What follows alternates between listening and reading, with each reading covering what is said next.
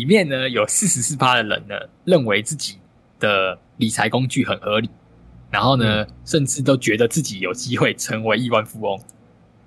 哎、欸，这真的蛮高的哎，我觉得。而且而且这当中这四十八四十四趴里面有将近七十一趴呢，他们的投资的工具就是用加密货币。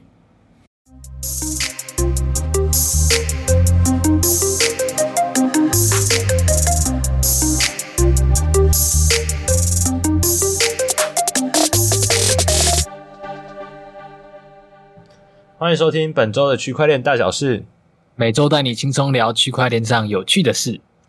哎，大家还活着吗？还活着吗？耶！哎，你你这周没有说你还活着？是啊，有活啦，有活，压力蛮压力挺大的活啊。好，我跟各位观众讲一下，我们现在录音的时间是呃二零二二年的九月十六号嘛，晚上七点多。啊，没错，十五号下午有发生一件大事嘛？没错，大事，历史级的大事。我们甚至做了一集一集专题来去专门来讨论它。对，那就是我们 ETH 合并嘛？没错，就是以太坊的合并。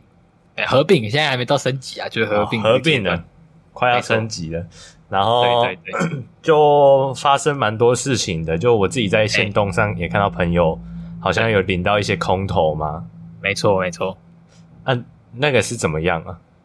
好，我觉得先来跟大家讲一下，它整个整个事情发展的意外的非常的顺利，意外的顺利啊，意外，意外顺利，就是 因为大家其实心心惊胆跳的，因为为什么说心惊胆跳？我们之前就说过了嘛，uh huh. 就是因为以太坊它的量体这么庞大，所以假如说它只要出了一个小差错，那就会造成就是毁灭性的一个就是崩跌啊，uh huh. 那。再来就是，本来这件事情就会受到很多人的关注。那因为为什么说说这是一个很历史的重要事件呢？就是因为我们现在这个是社会啊，就是区块链发展到现在，其实已经是出圈了。嗯、什么叫出圈？就是外面的 Web Two 的机构啊，甚至是国家级的那种国家级的机构，他们都已经在关注区块链。哦、但是、啊、同时，我们可以看到，就是这世界的趋势有一个很大的趋势，就是我们强调的是要够环保。啊哈。Uh huh. 然后不然的话，就是假如说我用了这个这个方案，就是区块链的方案去解决事情，但是却没有像以前的方案这么节能，那这样也会受到很多的阻碍，跟甚至可能在推动上推那些政令的推动啊。所以以太坊它这个升级，因为我们说啊，这次的不是升级啊，这次的合并很大重点就是会让从它的共识机制会从 Proof of Work 就是 POW 转成 POS 嘛，就是 Proof of Stake。那这最大最大的差异就是它会非常的节能，降低将近九十九点五趴的，就是能源的消耗量。嗯，那甚至呢，在就是革命成功后，就有研究员发表说，就是以太坊从 POW 变 POS 这件事情，帮全世界就是降低了将近零点几趴的电力使用。哦，就是所以光光以太坊它只要不用挖矿了。就帮全世界省零点几趴的耗电，就是电量，没错。哦，那这个关于关于我们待会要讲 拿到的空投有什么关系？对，那这跟空投没有关系啊。我们大概再做科普一下，因为我觉得整个事情就是很值得关注，是说，因为我们之前在，因为我觉得也可以延伸到空投，因为我们之前早在专题的时候就有提到说。呃，这次的空投有点像是在炒作。为什么说在炒作呢？因为我们知道说，就是以太合并，它很谨慎嘛，所以它早就，它早就已经在两年前信标链就上了，然后就已经暗示你说，我未来一定会从 POW 变 POS 哦。嗯哼。那我们要知道，以太以太的这些算力，这些矿机们，大型的矿场哦，只要两，我记得有只有有有两个特别大型的矿场，加起来就超过五十一趴咯。哦，oh. 所以你要知道那些大型矿场，他们资本额这么大，他才会傻傻的等到可能真的快合并了，才要在那边做准备吧？嗯哼、uh，huh. 所以，所以这次我们会说，就是这个吵着分叉啊，吵着要继续用 POW，那大部分都是一个炒作。嗯哼、uh，huh. 那为什么我们也可以从一个数据来证实？就是甚至 V 神，就是以太坊的创办人，甚至都在合并前还发一个推特文，表示他觉得很不可思议。哦。Oh? 不可思议什么呢？就是他那边推特文就说，因为就我们的预预感，就是或是我们以人性的角度来看待的话，哎、欸，如果今天 POW 要变 POS，那在快要变 POS，因为我们那时候是昨天昨天下午是大家甚至就是在 YouTube 上直播一起倒数。哦，嗯哼。那在那个那一刹那，大家就已经想说，那干嘛还要再帮他挖？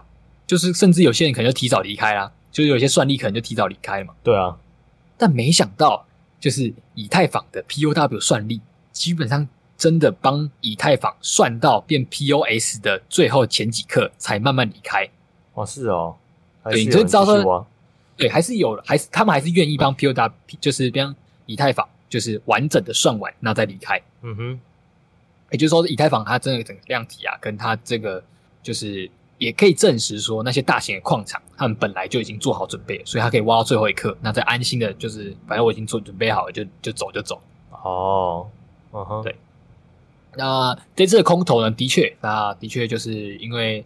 空投还是让人家很兴奋嘛，因为我本来就存，可能我本来就存准备有就是这个以太的现货，嗯，然后所以大家就在传说，哎，因为会不会空投这件事情就已经很很值得期待嘛，因为空投就是你就是像双领一些零用钱，对啊，你到一些傻币数，嗯，对，拿一些傻币数嘛，然后所以就有有些人就可能就会去借很多现货啊，或是一些奇怪的操作，那然后后来证实，后来证实就是你什么都不要做，其实是最好的。嗯，怎么说？什么？就是因为有看到很多那些可能投机者，他可能就以这个角度为去想，所以就借了很多现货啊，然后放到自己的这个去中心化的这个钱包啊、狐狸钱包啊链上来去等待空投。Uh -huh. 但是以太合并这件事情就是这么庞大，那甚至呢各大交易所、大型的交易所，他们早就在以太合并前的一个礼拜就已经公告说，合并当天的什么区间的时间，他们会停止你再去转移你的以太的代币。因为他要去为你的以太代币去做计算，就是知道每个账户里面有多少以太代币。Uh -huh. 那当当有空投的时候呢，他就会直接发布给你。哦，就不用继续，就嗯，你可能做其他的操作，你就拿不到那些空投了。就你可能不会拿不到，但是可能你拿的速度比较慢，或是就是那个算法也比较，我不太确定。嗯、uh 那后来的确真的是做，照昨天的。就是整个经验来看，的确真的，FTX 是最早最早把这个以太坊 ETW ETHW，也就是这个分叉代币，就是最早发放给所有的用户。嗯哼。然后因为真的有一些时间误差啦，包含 Bybit 啊，然后 OKX 啊、币啊，那，他们都陆续都有上，然后每个都有一点时间差。那所以昨天就很好玩了，就是每个交易所上线的时间有误差，所以你可能同时间发现说不同的交易所，那那个空投代币的价格就不一样。哦。因为会有波动嘛，都会有波动啊。因为有些交易所，嗯、我们知道嘛，交易所刚上一个代币的时候，假如说它大部分用户只有这个交易所的话，那大家可能会先做炒作一波嘛。对，对。然后因为像我昨天就很明显了，我在 FTX 先拿到一笔空头，然后我卖的价格在二十几块，但是我在 Bybit，因为 Bybit 晚一点上，那但我居然在 Bybit 可以卖到三十几块。哦，是哦，对。结果反而比较少的还还赚比较多。没错，没错，但呃，但的确，就像我们说的，啊，就是这个分叉代币的确比较炒作性质比较高，嗯，因为从昨天上线完，它最高好接到四十块，那现在一路已经，哦，一路已经到十几块了。啊，就那个风头已经过了。对，对因为的确它的实际应用不高啊，它既然有 POS，而且效能比较好，那甚至我干嘛要特别用你的 POW？其他人的 POW 甚至比你更好用啊啊，也是啊，没错。OK，那如果 还想要更清楚知道 ETH 合并之呃为什么要合并的这些原因，可以去听我们那集专题。没错，没错。那除此之外，我们这周有发生什么合并之后发生什么事情吗？对，那我们要说，我们刚才有前情提要啊，就是以太合并这件事情根本是一个人类的一个历史的大事件，所以很多的一个就是不管是项目啊，或是一些可能就是艺术家，他们都有一些做一些参与来去，就是来去贺庆祝这件事情，或是去祝福这件事情成功。嗯哼，那包含呢就是像是这个 A 十六力，A 十六力就是我们在加密货币圈里面非常著名的一个就是创投，嗯，空投公司。然后他在这个以太合并前，他就去发布了一个以太合并的一个 NFT。哦。那在合并前呢，大家都可以免费去铸造啊，这个我没有铸造到。然后它的整个铸造图是一个太极，我觉得还蛮酷的。哎，那它是它有什么特别的玩法吗？哎，它的因为它是我看这边看来，它是用这个，也是类似用这种 AI 的算 AI 的那些算图来去绘制出这样图片。嗯哼。然后说到算它的这个图片，就看起来就像是各个区块所堆堆积而成的一个太极的图形。哦，对。然后我觉得这是这也是他对于这个以太合并的一个祝福。然后甚至到了合并后，合并后呢，有另外一间公司，就是 MetaMask 的母公司。嗯哼，MetaMask 就是我们在区块链就是在就是最常用的一个这个这个去中心化的一个钱包嘛。嗯。对啊，MetaMask 的这个母公司嘛，小狐狸呢，嗯、他们呢在呃限时七十二小时啊，所以我不知道现在还不可以 mint。那这个我有 mint 到，就是在合并成功后的七十二小时，那大家都可以免费去 mint mint 到，就是如果你有狐狸钱包，你就可以免费去 mint 一个这个狐狸钱包，就是小狐狸他们所发布的一个 NFT。哦，现在应该还行。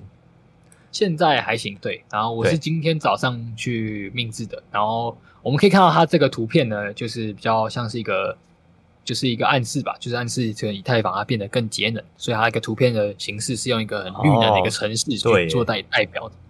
嗯哼，没错。现在应该还可以命，但是我们节目上了应该也就来不及了。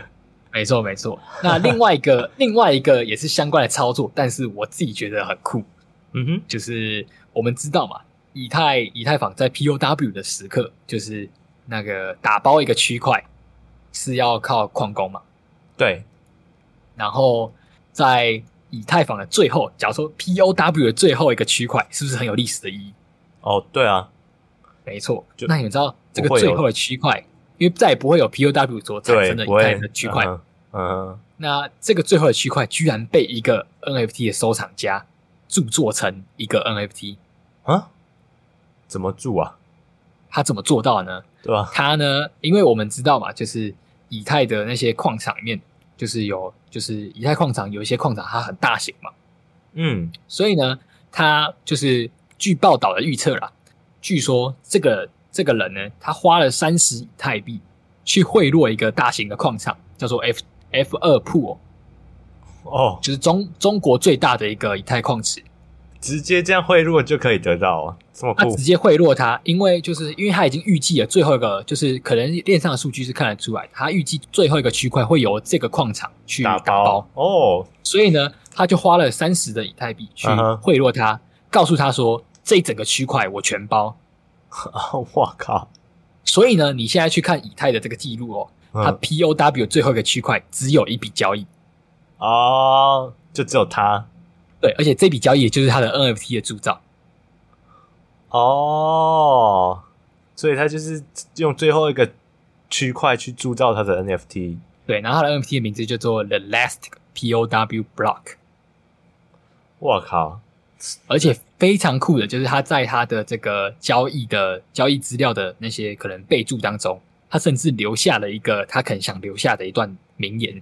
然后要留下的名言是一个美国民族植物学家跟神秘学者啊，我不知道他的名字怎么念，反正他那个名字，他的名言的意思就是说，只要勇于做出承诺，世界自会助你铲除不可逾越的阻碍，去完成未尽之梦想，宇宙绝不会抑制你前进的步伐，这即是奥义所在。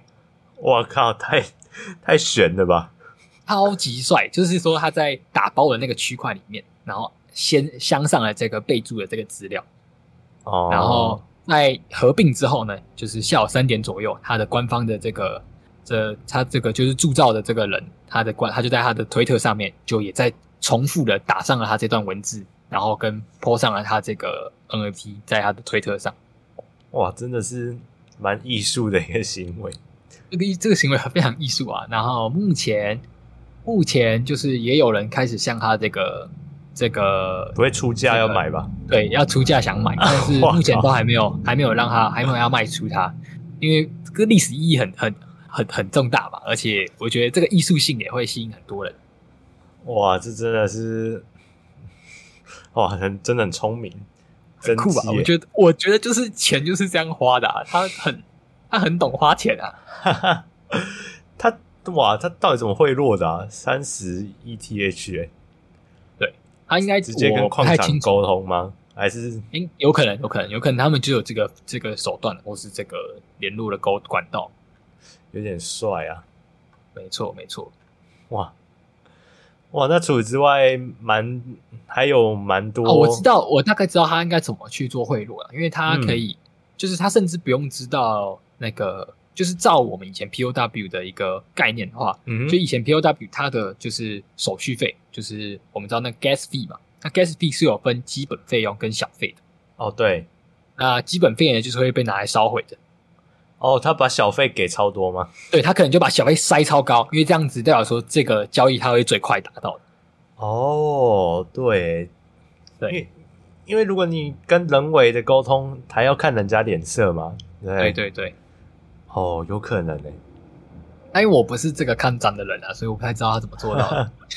OK，如果有观众知道，可以跟我们说一下。对对对，那我觉得这个刚好让我也想到这个礼拜另外一个也是一个有钱人，他的整个他的他使用他使用钱的一个方式啊，有什么特别操作？但跟区块链没有相关啦。怎么了？什么什么东西？那让我想到这一周呢，有一个就是一个户外的服饰品牌。那之前我也觉得它是蛮蛮潮流一个品牌，但它的衣服比较昂贵一点。叫做 Patagonia，你有听过吗？嗯、没有。那这个 Patagonia 其实就是在百货公司啊，或常常都会看到。然后它的衣服呢，就是强调是户外的，然后而且它都它的机能型，而且它用的材料啊，跟它所提倡都是一直用环保的理念。嗯。然后呢，这个老板呢，他在近最近宣布了一件事情。怎么了？他要把公司所赚的钱。就是维持营运以外所赚到的钱，全部捐赠去做给慈善跟环环环境保育相关的。哇！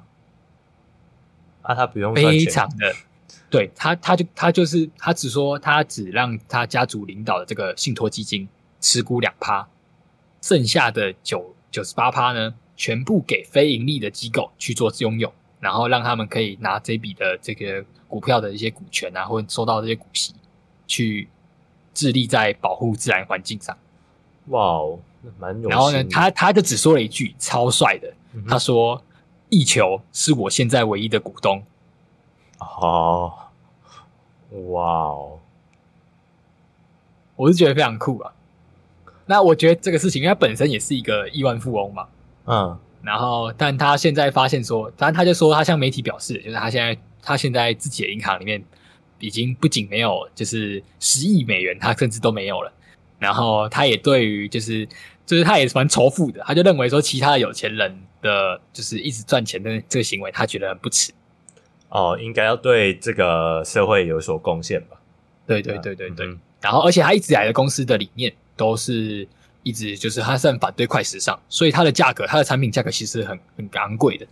哦，嗯，因为我刚才说了，他们的生产过程，他们都是维持要用最环保，甚至他们生产，甚至连水都运用都用的很节俭。哦，对，真的是。那这这个品牌，我之前有有戴过他们的帽子，呃，是真的蛮蛮耐操的，然后而且蛮帅的，我觉得他们设计都蛮酷的。之前有跟也有跟一些潮牌有合作，嗯哼，对。然后我觉得这个新闻刚好可以连接到。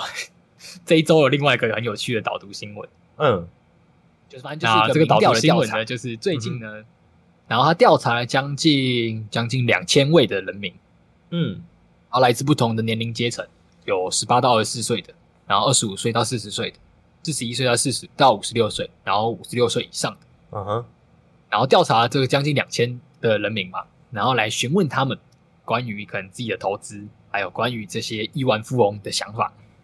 哦，就关于有钱人的想法，哦，结果呢，发现呢，里面呢有四十四趴的人呢认为自己的理财工具很合理，然后呢，嗯、甚至都觉得自己有机会成为亿万富翁。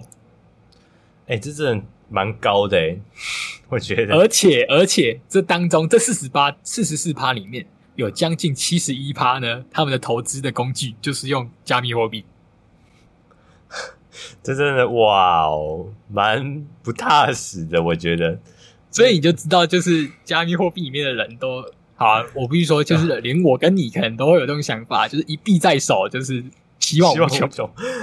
只是哎、欸，这真的蛮夸张的，因为你想想看，如果说四成高达对四四趴的人觉得哎、欸、都可以用用这样子的投资来达成亿万富翁，那代表说对。我们可能十个人里面就有四个人会成为亿万富翁，哎，怎么可能？但实际上没有吧？对呀、啊，实际上是实际上是这个世界的一趴的人才有办法成为。对啊，而且想想看，你成为了亿万富翁，你会你会像刚才那个潮牌的老板一样吗？对对，所以我觉得这个是很有趣的一个对立的一个反思的内容。对，那另外呢，这个这个民调调查你在调查他们对于亿万富翁，就是现有的亿万富翁，他们怎么去看待？嗯，啊，有六成以上的人，这个我觉得还蛮还蛮理性，就有六成以上的人认为，就是亿万富翁是有助于，就是那些有钱人真正在就是实业上去，就像 Elon Musk 啊，或是那个 Facebook 的老板啊。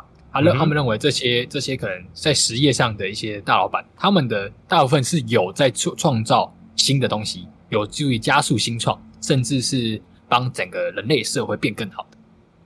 哦，但是还是有还是有将近四成的人很讨厌，就认为那些有钱人都是吸血鬼。嗯，还是有四成的人仇富，对，很仇富哦。然后他们甚至还认为，在四成里面居然还有四十七趴人认为应该要就是。就是加入中国的行列，要共同富裕。哦，有共产的想法，对，他们有这个共产的想法。哦，但是我觉得你看啊、哦，这个这个四这个两个四成，我觉得就光是第一题的那个六成的人觉得自己有机会成为这个亿万富翁嘛。嗯，那你看哦，第二个提问就发现说，他们有将近四成人是仇富的。那其实他们都对自己是很矛盾的，他们都认为说自己有钱之后是可以不会像他们一样，是可以很帮更帮助这个社会的。但是这个这个就是不在其位嘛，然后当然没有那个思维啊，是啊，没错。但是我觉得合理啊，就是我我没有当亿万富翁的时候，我多少都觉得说我当亿万富翁一定体恤人民，一定吧？当键盘侠容易啊。对对对，对，我觉得这个就很像是那个。以前常会听到的故事啊，就是你会你会知道说，哎，可能这个乡里面有一个人他中了这个大乐透彩，嗯，但是就突然发现那个中乐透彩的人，他一定是他一定会装的最穷，哦，因为他不想要让他的街坊邻居知道他中乐透彩，哦，只是这这个比较，我觉得这比较像华人的思维，对对，华人比较的确的确，对华人会比较就是钱不露白嘛。对，比较害怕被人家知道。对，只是那个西方国家好像都就是会希望跟大家分享这个喜悦。对对，但是我觉得还是不同的文化嘛，不同的民族啊，可是不同的人都会有不同的这种想法。对对对。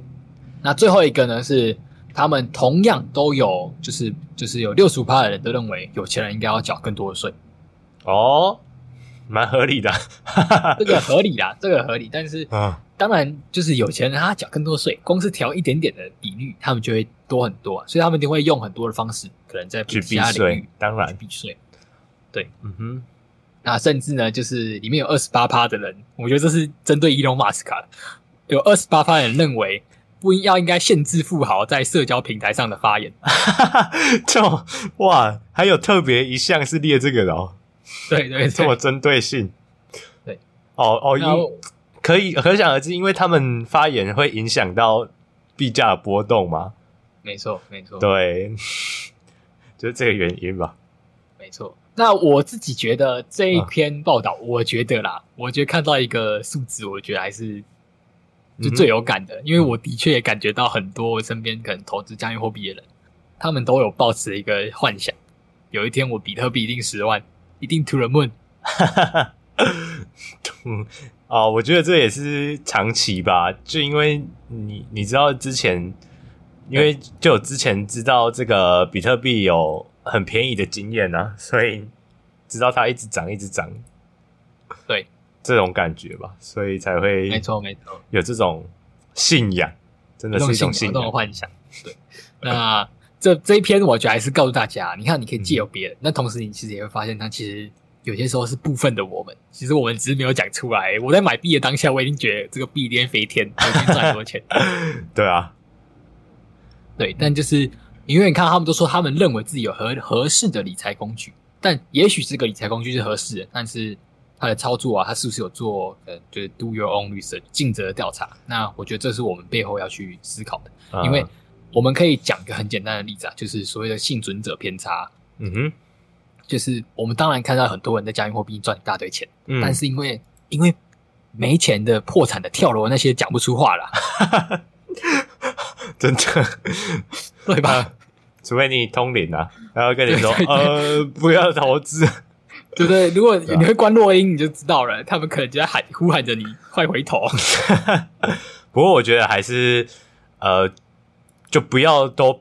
不管是偏激说哦一定会赚钱，或者是哦这一定是诈骗，我觉得还是保持着你有自己的想法，然后没错没错，不要有那种偏激的想法，这样是最比比较好的思维啦。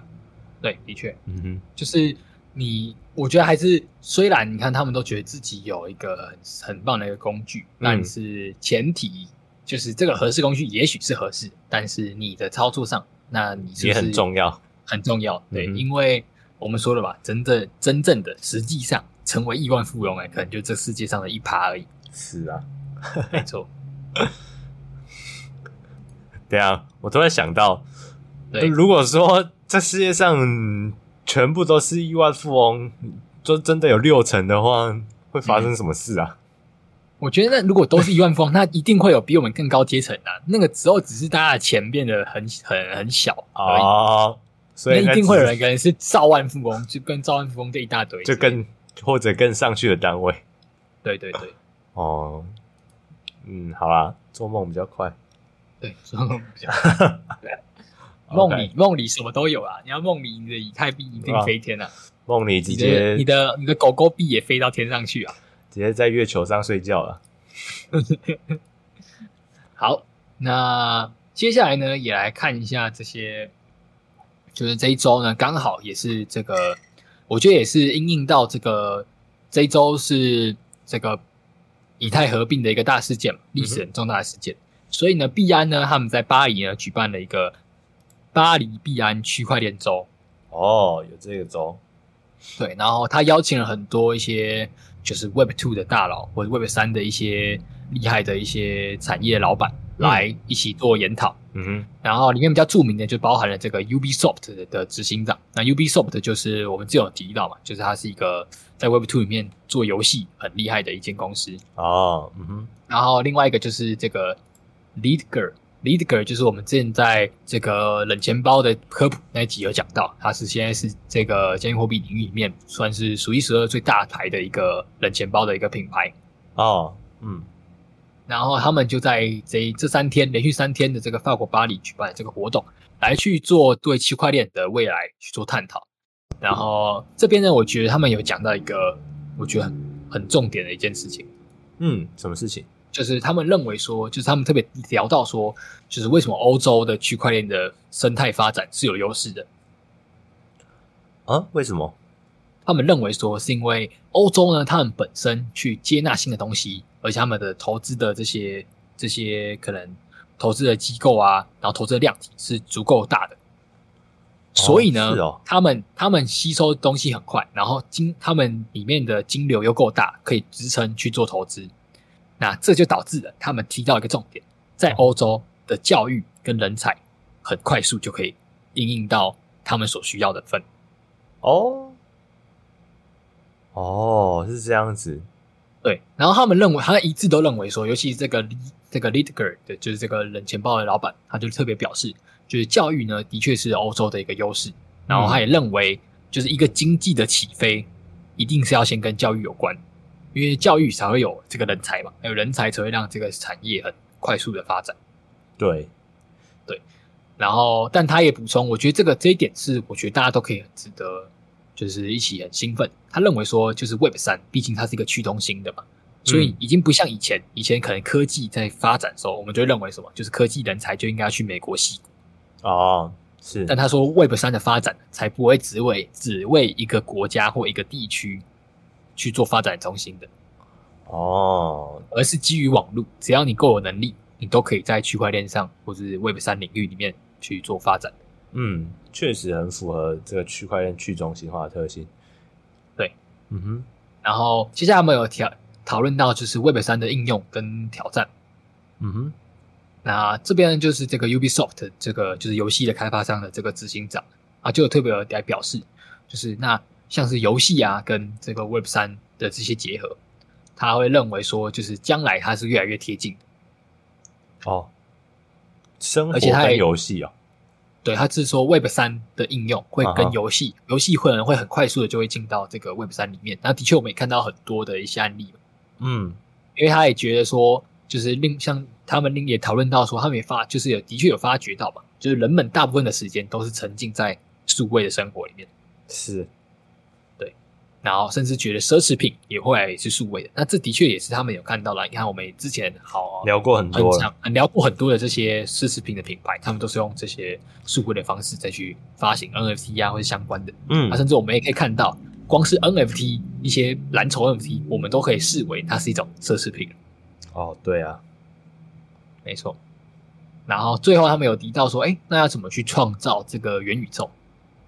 嗯，然后我觉得这个创造元宇宙，这个我就讲的很好，就是他们这个 Litecoin 的这个这个老板呢，他就提到说，元宇宙早就存在了。哦，怎么说？就是我们现在的这些生活啊，我们透过可能就是我们像我跟你，你看我没有实体见面，我现在就可以跟你聊天。哦，其实这样子就已经是已经很很元宇宙了。但是他说，现在为什么他特别强调这样子就够元宇宙了？嗯，因为他发现他可能，我觉得他的讲法跟我觉得很多人会认为诈骗有关。就是我发我们发现现在这个可能这个投机的趋势吧，不、嗯、是有些公司他可能就是想要吸引人的目光，嗯，他就夸大，然后去讲了很多一些可能根本还没有发生的，我认为说我们未来人的世界会像可能这个 cyberpunk 一样，或是什么，我们活在一个我们连整个人会进入这个刀刀剑神域的宇宙里面，嗯哼。那他他其实认为这样去想都是太不切实际哦，他是这样子觉得，所以他对对他他的元宇宙的概念反而是现在我们这样子有视讯通话或者是语音通话这种感觉，就是其实就已经是元宇宙的一部分，就是元宇宙了。但他也相信，就是元宇宙，因为我们学的现在区块链的技术的革新，他还还会再做进步。嗯哼，但是我觉得他只是想要讲一个重点，就是不要把元宇宙想象的太过于遥远。哦，了解，而是而是以现在有的，然后再去作为基础，再去推进。嗯，对，我觉得这个蛮蛮不错的，对，蛮踏实的，不像可能六成的人觉得完毕就会成为亿万富翁。对对对，呛一下。OK，OK，、okay. okay, 好，那我觉得另外一个也是这个刚好讲可以接到另外一个最后一篇的这个导读新闻。然后这个导信，这个这间公司也是让我们觉得他在。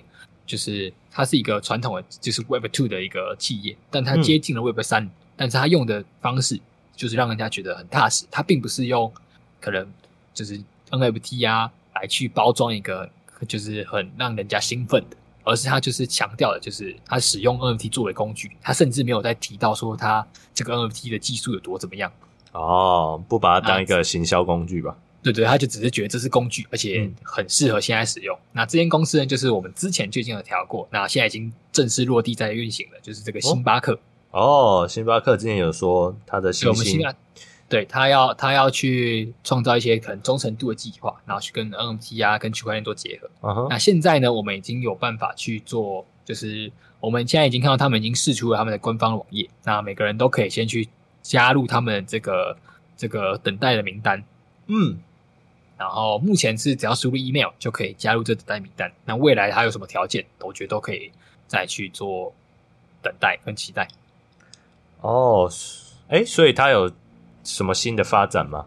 因为我记得之前之前是我们讲到说，它的星星可以换成它的就是在区块链上的可能是币吗？还是点数？就是就是换他们数位资产，解锁他们的这个独家体验跟奖励。然后我们这样提示他们的计划，那他们现在已经逐步的在完成了。那现在已经开放，你可以注可以预先注册，就是 waiting list。然后之后可能正式的时候，你就可以得到，就是可以得到优先参与权或什么的。哦，所以现在也是已经可以开放报名，对对对，哦，嗯，没错，了解。好，那我们稍微总结一下这一周的导读新闻。那这周导读的，首先一定还是我们讲了很多关于这个以太合并，因为这就是这一周的大事嘛。因为是恭喜他完，他已经完整的成功了。那刚好我觉得也可以跟大家科普一件事情，就是哎，在合并前、合并的当下呢，我们会发现说，哎，突然发现这个以太哥的以太币的价格在合并的当下完全没有什么波动。嗯，那。这个可以科普，就是说，这种价格呢都在预先反应，所以我们可能在在这合并前早就已经反应过了。那我们可以看到的，则是说，在合并过后的当天下午晚上的时候，就是以太也是就是有一波下跌。嗯，那这个值得关注，就是说，就是我觉得还是因为整体的市场环境啊。那我们之前有提到嘛，就是因为目前就还是在做一个紧缩跟这个升息的阶段。那以太它就算这个 POS 很令人兴奋，长久以来都是我们认为它一定会涨的。但是现在整个市场气氛，它就是它如果乱涨也很也很可怕。是啊，对。然后我们这一周呢也聊到很多，就是这个关于这个梦里什么都有，就是就是大家不要这么 formal，还是做好自己的准备，对，踏实一点。没错没错，然后也看到了一些不管是巴黎的这个区块链周，甚至星巴克他们一些在区块链做的努力。那这大概是我们这一周的导读新闻。OK，以太合并其实我没什么感，因为我没有领到空投。我觉得你们，我觉得大家可以试着去试看看我们说的，如果来得及的话，你去。如果刚刚我们刚刚有提到，就是这个 MetaMask 的母公司。有发布这个可以免费领的这个这个空投的这个 NFT 嘛？大家可以去领，然后去铸造看看，看看你会不会感觉到可能可能费用上啊，或者是速度上。那当然我们已经强调过，就是这一次的这个合并呢，是还不会影响到速度跟价格，就是手续费那么多。嗯，OK，因为刚才讲的那几个会比较像是都是庆祝，或者是因为一些衍生出来的 NFT 嘛。没错，嗯，对，感觉还没有看到说更好玩的案例。没错，那我觉得之后还是可以看看会不会，因为我觉得强调一个，之前我们在上次专题有提到，就是以太从 PO 到变 POS，它变节能嘛，那是不是真的会吸引到更多可能大型的机构，因为它变节能这个优势而选择来参参与跟加入？好，然后以及它合并之后那个升级的步骤，嗯，那我觉得这都是很值得期待的。OK，持续关注，没错。好，那以上就是我们这周的区块链大小事。那下周再带你继续聊聊区块链上有趣的事。拜了拜，拜拜。